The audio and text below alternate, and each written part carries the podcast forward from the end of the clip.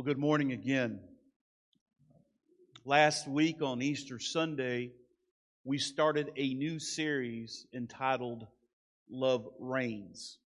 We rejoiced and celebrated the resurrection of our Lord Jesus Christ. His victory over death is proof that indeed he is king over all. We committed once again to live in the reign of Jesus' love. And we dedicated our lives to become more like Him. Sanctification, becoming more and more like Christ every day. And today we're going to consider the way the love of God reigns over our past. Because of Jesus' finished work on the cross, listen to me, we do not have to be controlled by the mistakes that happened long ago. Many believe that their past is a hindrance to the present.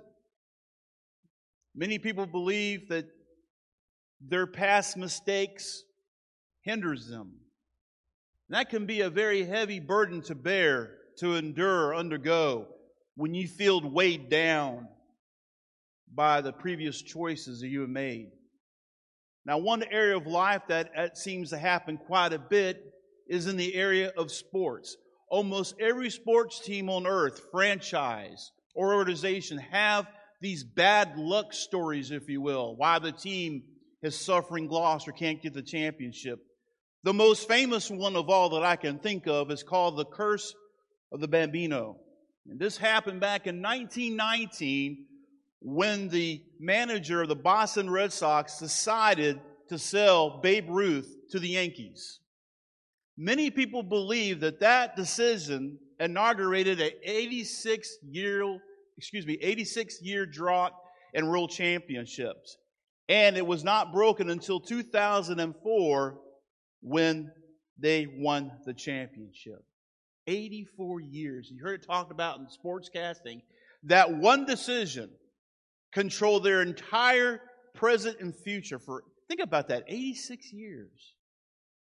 Now there's other legends of bad luck based on the past. So it's a so-called Madden curse. There's a Sports Illustrated curse. If you're on Sports Illustrated, it's going to jinx you. My whole point being, oftentimes there are these things hanging over us that we let them guide our present and into our future. Many of us can probably point to some decisions that we've made in the past that we have trouble living down. Some are honest mistakes. They didn't have many consequences, while others had devastating effects. Now, though we cannot change our past, oh, I have to say this, we need to learn from our past. We can ensure that our past does not control our present or future. The Gospels are full of stories of individuals with shady pasts, and they experience a fresh start because of their interactions with Jesus. The New Testament often speaks of the transformation power of Jesus' selfless sacrifice on the cross and his triumphant resurrection from the grave. And we see and read in the Gospels, in the Bible, where when people placed their trust in Christ, they were different. They are forgiven. They are made new. And the greatest news of all, dear beloved, is that all our decisions that have caused us such guilt and shame can be nullified by the love of Christ. And Paul speaks of this in our text, 2 Corinthians chapter 5, starting in verse 17. Therefore, if anyone, notice, doesn't say just certain people, if anyone is in Christ, he or she is a new creature, a new creation. The old things passed away. Behold, that's interjection. Behold or look, new things have come. Now, all these things are from God who reconciled us to himself through Christ and gave us the ministry of reconciliation. Namely, that God was in Christ reconciling the world to himself, not counting their trespasses against them, and he has committed to us the word, the word of reconciliation. Therefore, we are ambassadors for Christ, as though God were making an appeal through us. We beg you, we implore you, we plead with you on behalf of Christ, be reconciled to God. He made him who knew no sin to be sin on our behalf, so that we might become the righteousness of God in him. I have to admit, this is one of my favorite scriptures in all the Bible. It's something I cling to when I first gave my life to Christ. And the first thing we see is out with the old and in with the new. Look at verse 17. This verse builds on verses 14 and 15. That's why it begins with the word therefore. It is because of God's love that we who are in Christ are new creations or new creatures. What does it in Christ mean?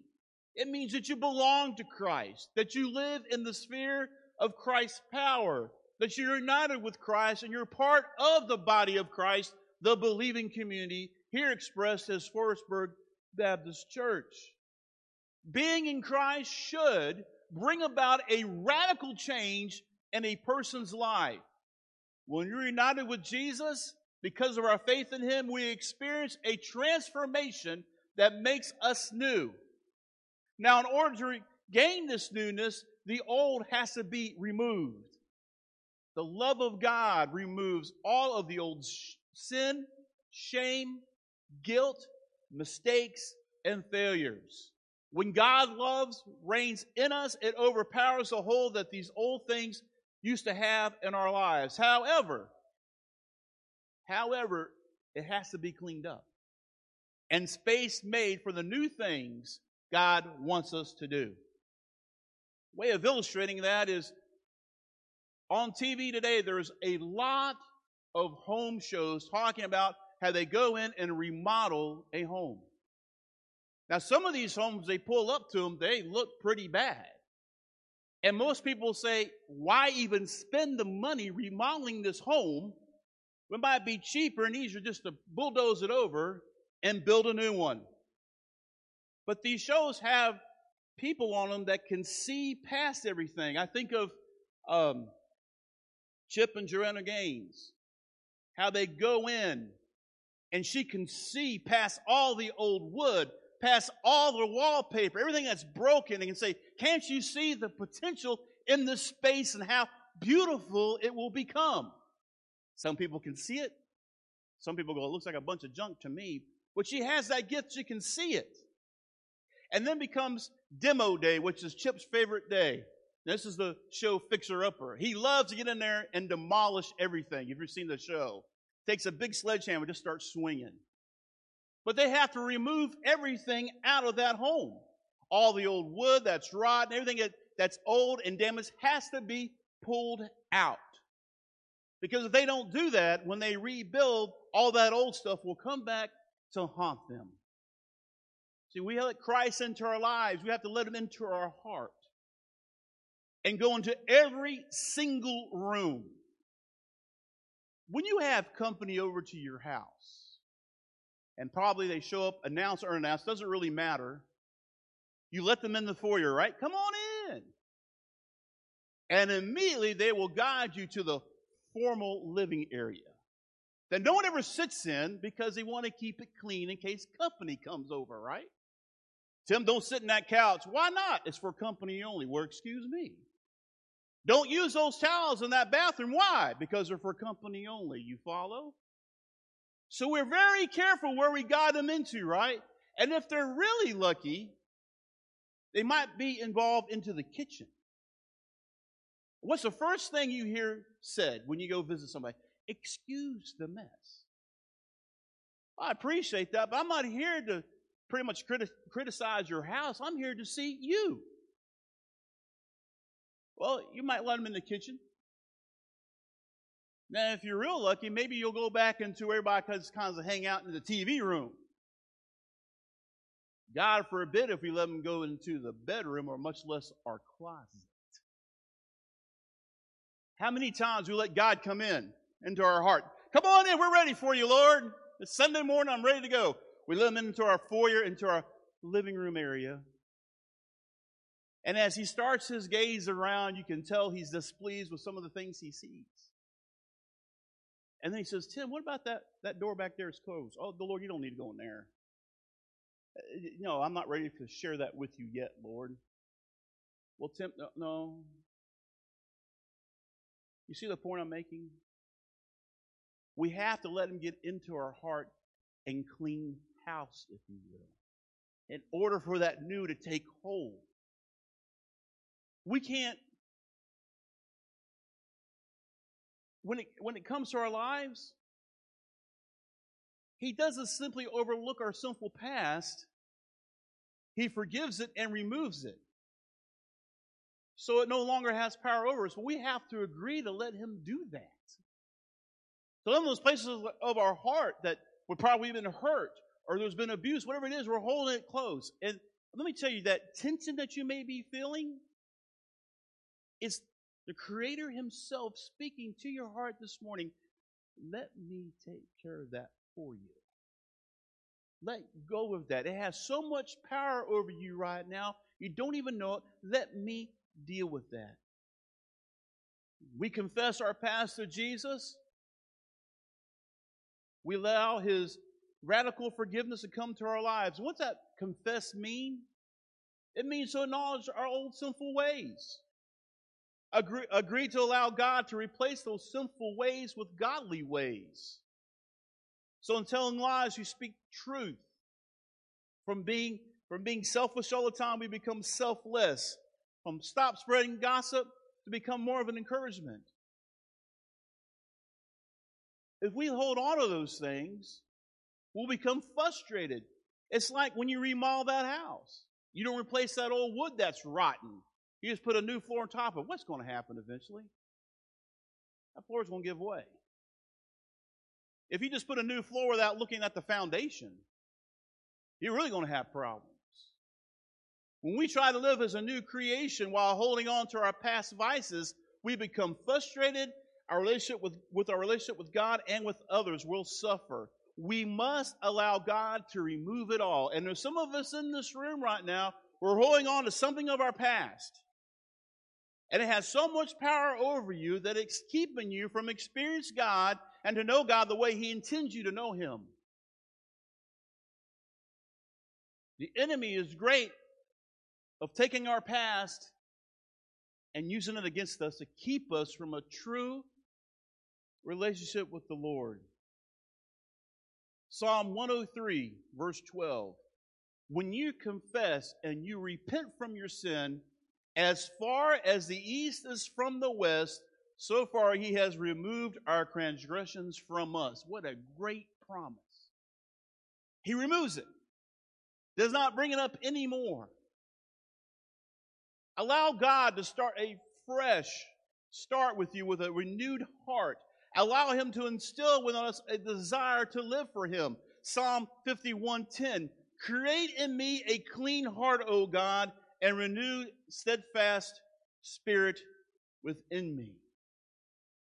That should be our cry every single morning we get up. Oh God, have mercy on me. Create in me a clean heart, a desire to know you and to walk with you. Here's the point, dear beloved. You don't have to walk around defeated and full of shame anymore. If you're a believer, a Christian, a disciple of Christ, you can be confident in the fact that you have been forgiven, that your sin is removed as far as the east is from the west. Your past does not have to control your future anymore.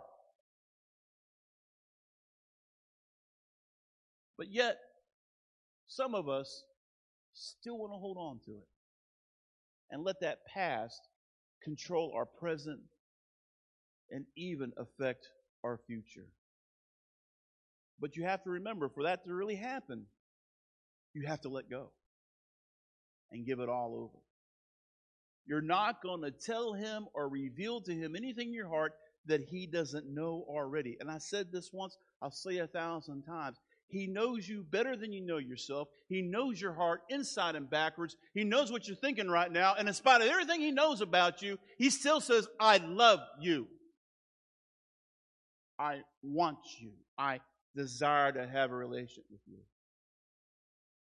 Then we see God's love for us and God's love through us in verses 18 through 21. All of this, he says, is a gift, a gracious gift from God. All of it is from Him. That means that getting past our past is not something we can do on our own. We cannot overcome our sins or make up for them by doing good things. Look at verse 18. God who reconciled us to himself through Christ. Though our sin broke our relationship with him, his love reigns over our sin and makes us right with him, and that's through Christ. We confess our sin against God and receive his forgiveness. We experience a restored relationship with him. Love reigns in us and we are made new. Not only that, look what we become. We become conduits, if you will, of this reigning love for others around us. Look at verse 18 again. He gave us the ministry of reconciliation. Look at verse 20. We are ambassadors for Christ. So I was estranged, I was an enemy, not part of the family, but because of Christ and his work on the cross, me putting my faith and trust in him, wanting him to be Lord and Savior of my life, now I become part of the family. I am loved. I, I, he pulls me in, and only that, but he, now I'm an ambassador. Now, what's an ambassador? If you were an ambassador to say England, the president would send you over there with a message, and when you spoke, you would represent the nation of the United States, all its people, its political power, its military power, its wealth, its influence, everything that America is, you would represent in that country. But you have to get approval from the president before you speak. Same thing, we're now we're ambassadors as Christians, we are ambassadors of the one true eternal kingdom that will never pass away. And when we speak, we represent that kingdom. When we act, we represent that kingdom. But just like the ambassador of this country, we need to get our message from the king himself, which is God, which he does give us the message through the Holy Spirit.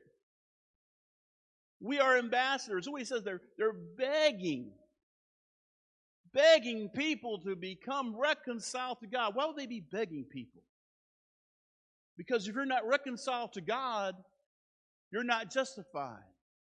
Your sin is not forgiven. So at the end of the day, when he comes again, you're destined to hell. Dearly beloved, if we really believe that, there needs to be a sense of urgency about going out and repeating this. I'm begging you, be reconciled to God before it's too late. I didn't know Billy Graham personally, but I would say all of his messages came down that one central point.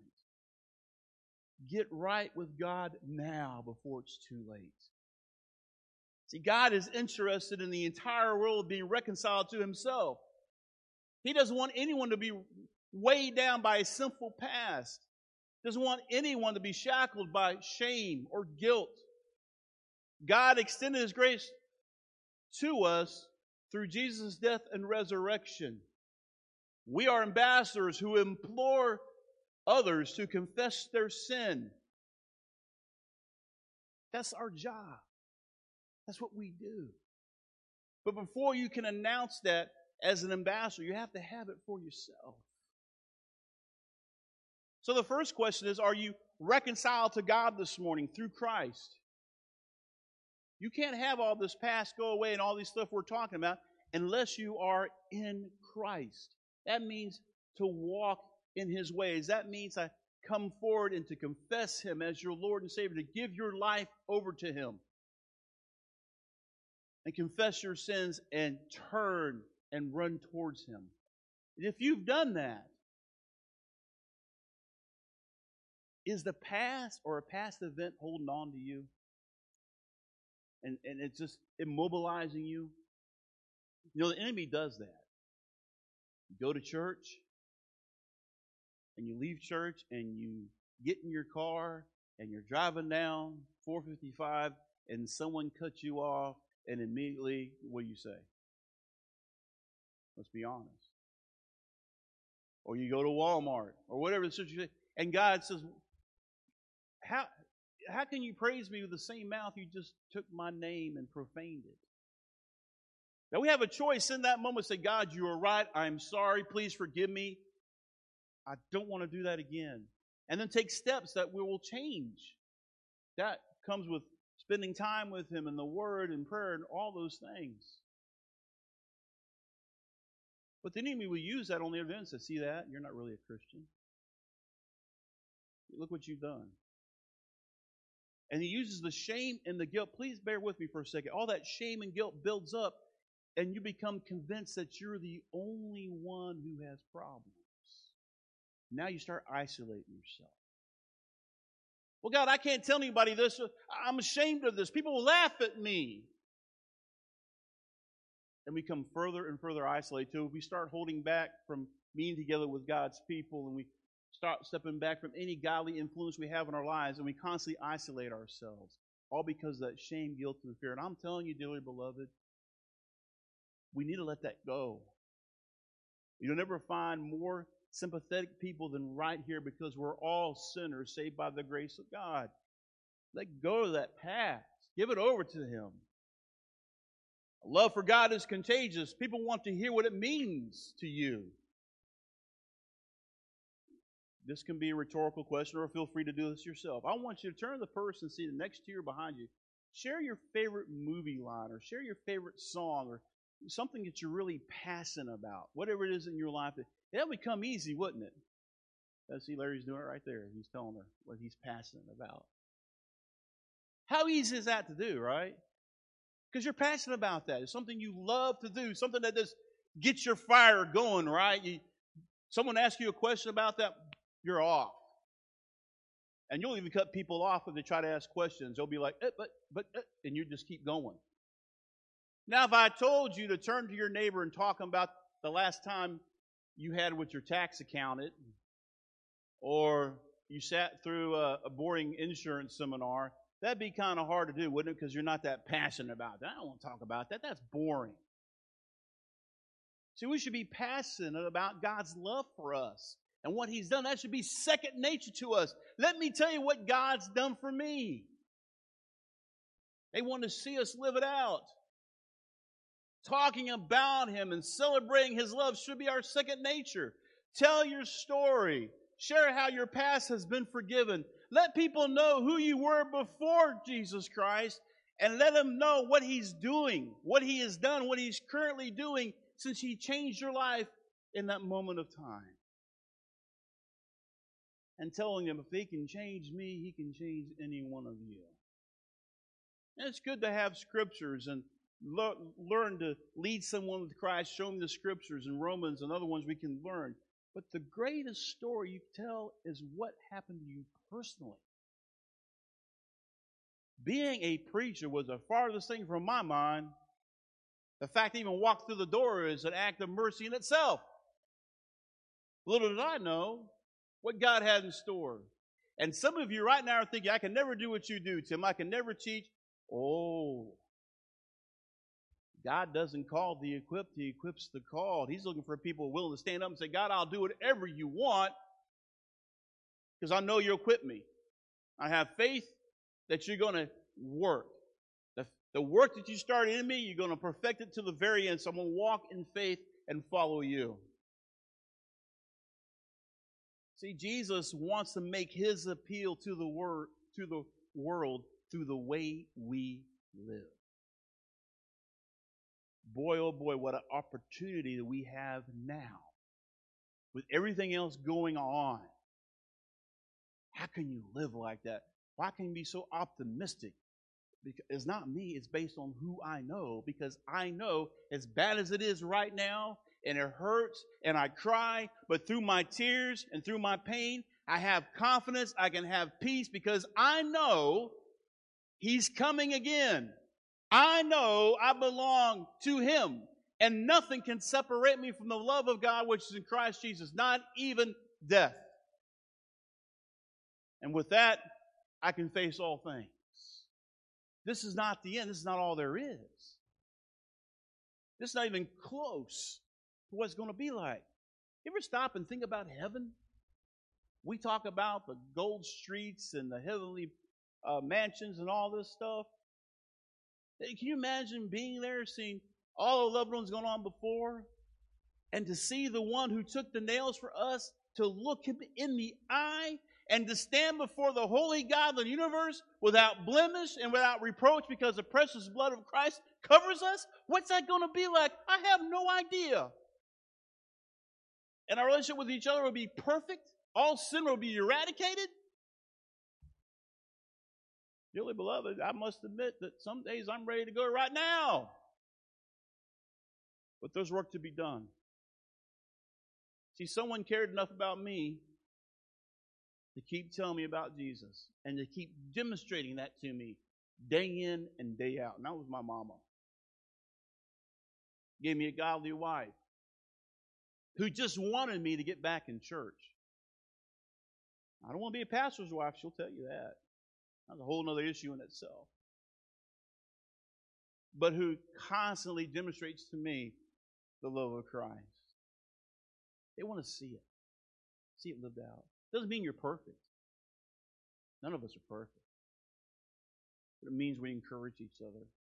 We pick each other up. We don't let the past control our present or our future. We learn from it. We confess it and repent and turn from it. But we'll never get perfect. That will never happen until we are glorified in the end of time. And then in verse 21, our righteousness is replaced by God's righteousness. What an incredible change took place on the cross of Calvary. Jesus took our sin and replaced it with the righteousness of God. And that Greek word righteousness means doing what God requires, doing what is right. Because of Christ, we are, are approved in the eyes of God. His righteousness is His divine approval. Look what it says. The one who lived a sinless life died a sinner's death. Christ experiences the consequences for human sin, even though he was sinless. God dealt with him as though he were a sinner by letting him die an accursed death. And look what the text says. We don't simply have the righteousness of God. What's the last part of that say in that verse? It's the so that. It's a consequential phrase. Because of all this, so that we might become the righteousness of God. We are given this righteousness only as we are in Him, and we'll be raised like Him only if we live in Him. So, all this we're talking about this morning is, a, is uh, modified by that prepositional phrase, in Him. Are you in Him? Are you a believer? Have you given your life to Christ? Are you walking in the light as He is in the light? Are you loving God? Are you loving others? Is there a point in your life where you came and said, God, I've broken your law. Have mercy on me. I'm a sinner. Jesus, come into my life and change it. Here's my heart. Walk through every single room. Remodel it as only as you can. I want to be a new creature. I don't want to be the old Tim anymore. I'm tired. I'm frustrated. Everything I try, I fail. God, I give it up. Here it is. That was me years ago. Tried everything the world had to offer, and I could not find peace. I could not find what I was looking for.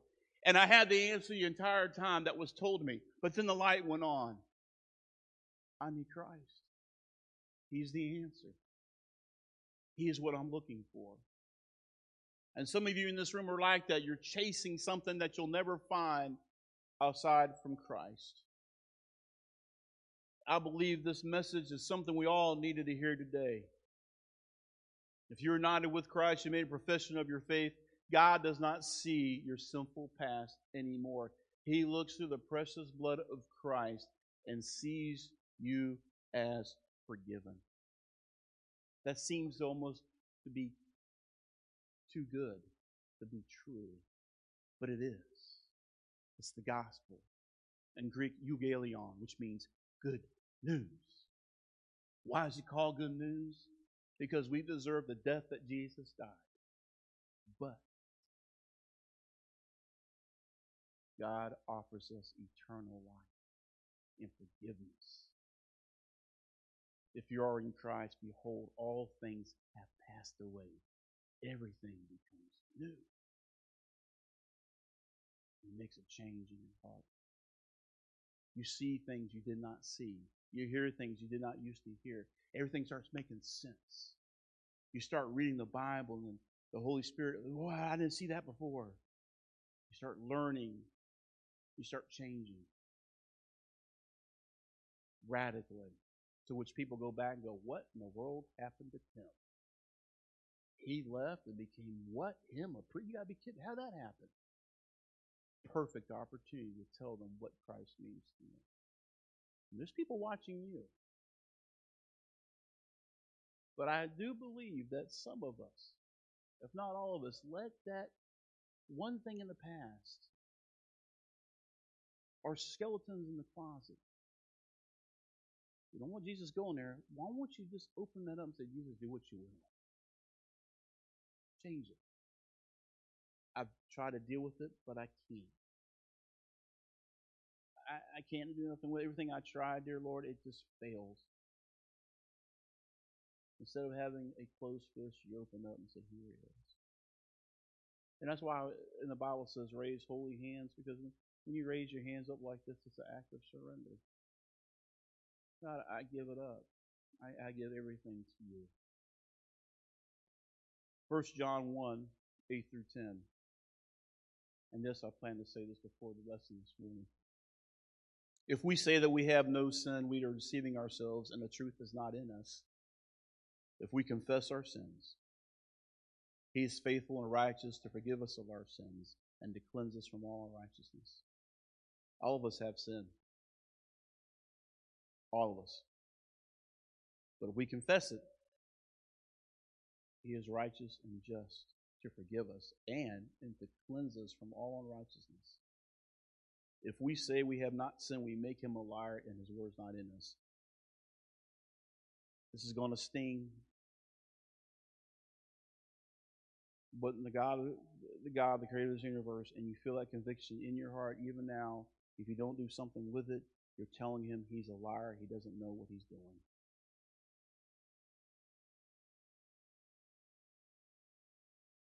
But yet he still reaches out to us. I know I sound like a broken record this morning, but I, got to make the point again. Do not let something that happened in the past have so much power over the present that it's controlling your future. Jesus said, I come to give life that they may have life more abundantly. Like I said last week, there's freedom in letting go. How much longer are you going to keep doing the same thing over and over and over again and getting the same result? Kind of like an alcoholic. Keep drinking and have a good time. When you wake up in the morning, you have a hangover and you have more problems. What do you do to forget your problems? You drink again. Become drunk, it goes away from law, you wake back up, you have the same problems plus more. So what do you do? You go back to the bottle. You keep going back, and it's just an endless progression. And that sin just keeps sending you down further and further and further and further and further down until you think there's no way out. Oh, yeah, there is. It's Jesus Christ but you have to be willing to let Him in every area of your life. And as I close, not only is it our personal lives, but also in the life of the church. God, let come into our body of believers here. Search us and try us. We proclaim on the sign right out there, it says, living by faith, known by what? Love. Are we truly doing that? Are we truly doing that? I beg of you. I plead with you. Do not leave here until you do business with God. Better to take another 10 to 15 minutes than to live a life that holds you in shame and guilt. You can walk out of here a different person. Why carry the same baggage in here that you with you outside? Why? There's no reason for it. Jesus paid the cost once and for all on the cross. What's the scripture say? If the Son has set you free, you are free indeed. But once again, it has to be your choice. He does not force himself into it. And when that happens, if you let him in, it's going to be painful. I'll tell you that. When God holds that mirror up to your face and starts doing some heart surgery, it is painful. But the result is so much worth it. To have an intimate, breathing, leading, living relationship with our Creator. Would you stand with me, please? Heavenly Father, we let so many things take control. We get so involved in life here on earth that we forget to look up. We forget to put our eyes on the high calling that we have, which is in Christ Jesus. Father, I pray for those who are watching, for those here in this room, that would let go. Father, that means confession, repentance. So be it. Father, you would break every wall down and break every chain. Father, those among us who have never given their lives to you, put their faith and their trust in your Son as their Lord and Savior of their lives, I pray, dear God, that will happen here today. Continue to bind the enemy away from here. He has no business here. Jesus, you said it yourself. He is the father of lies. May we listen to your voice, the voice of truth. May we respond in obedience to that call.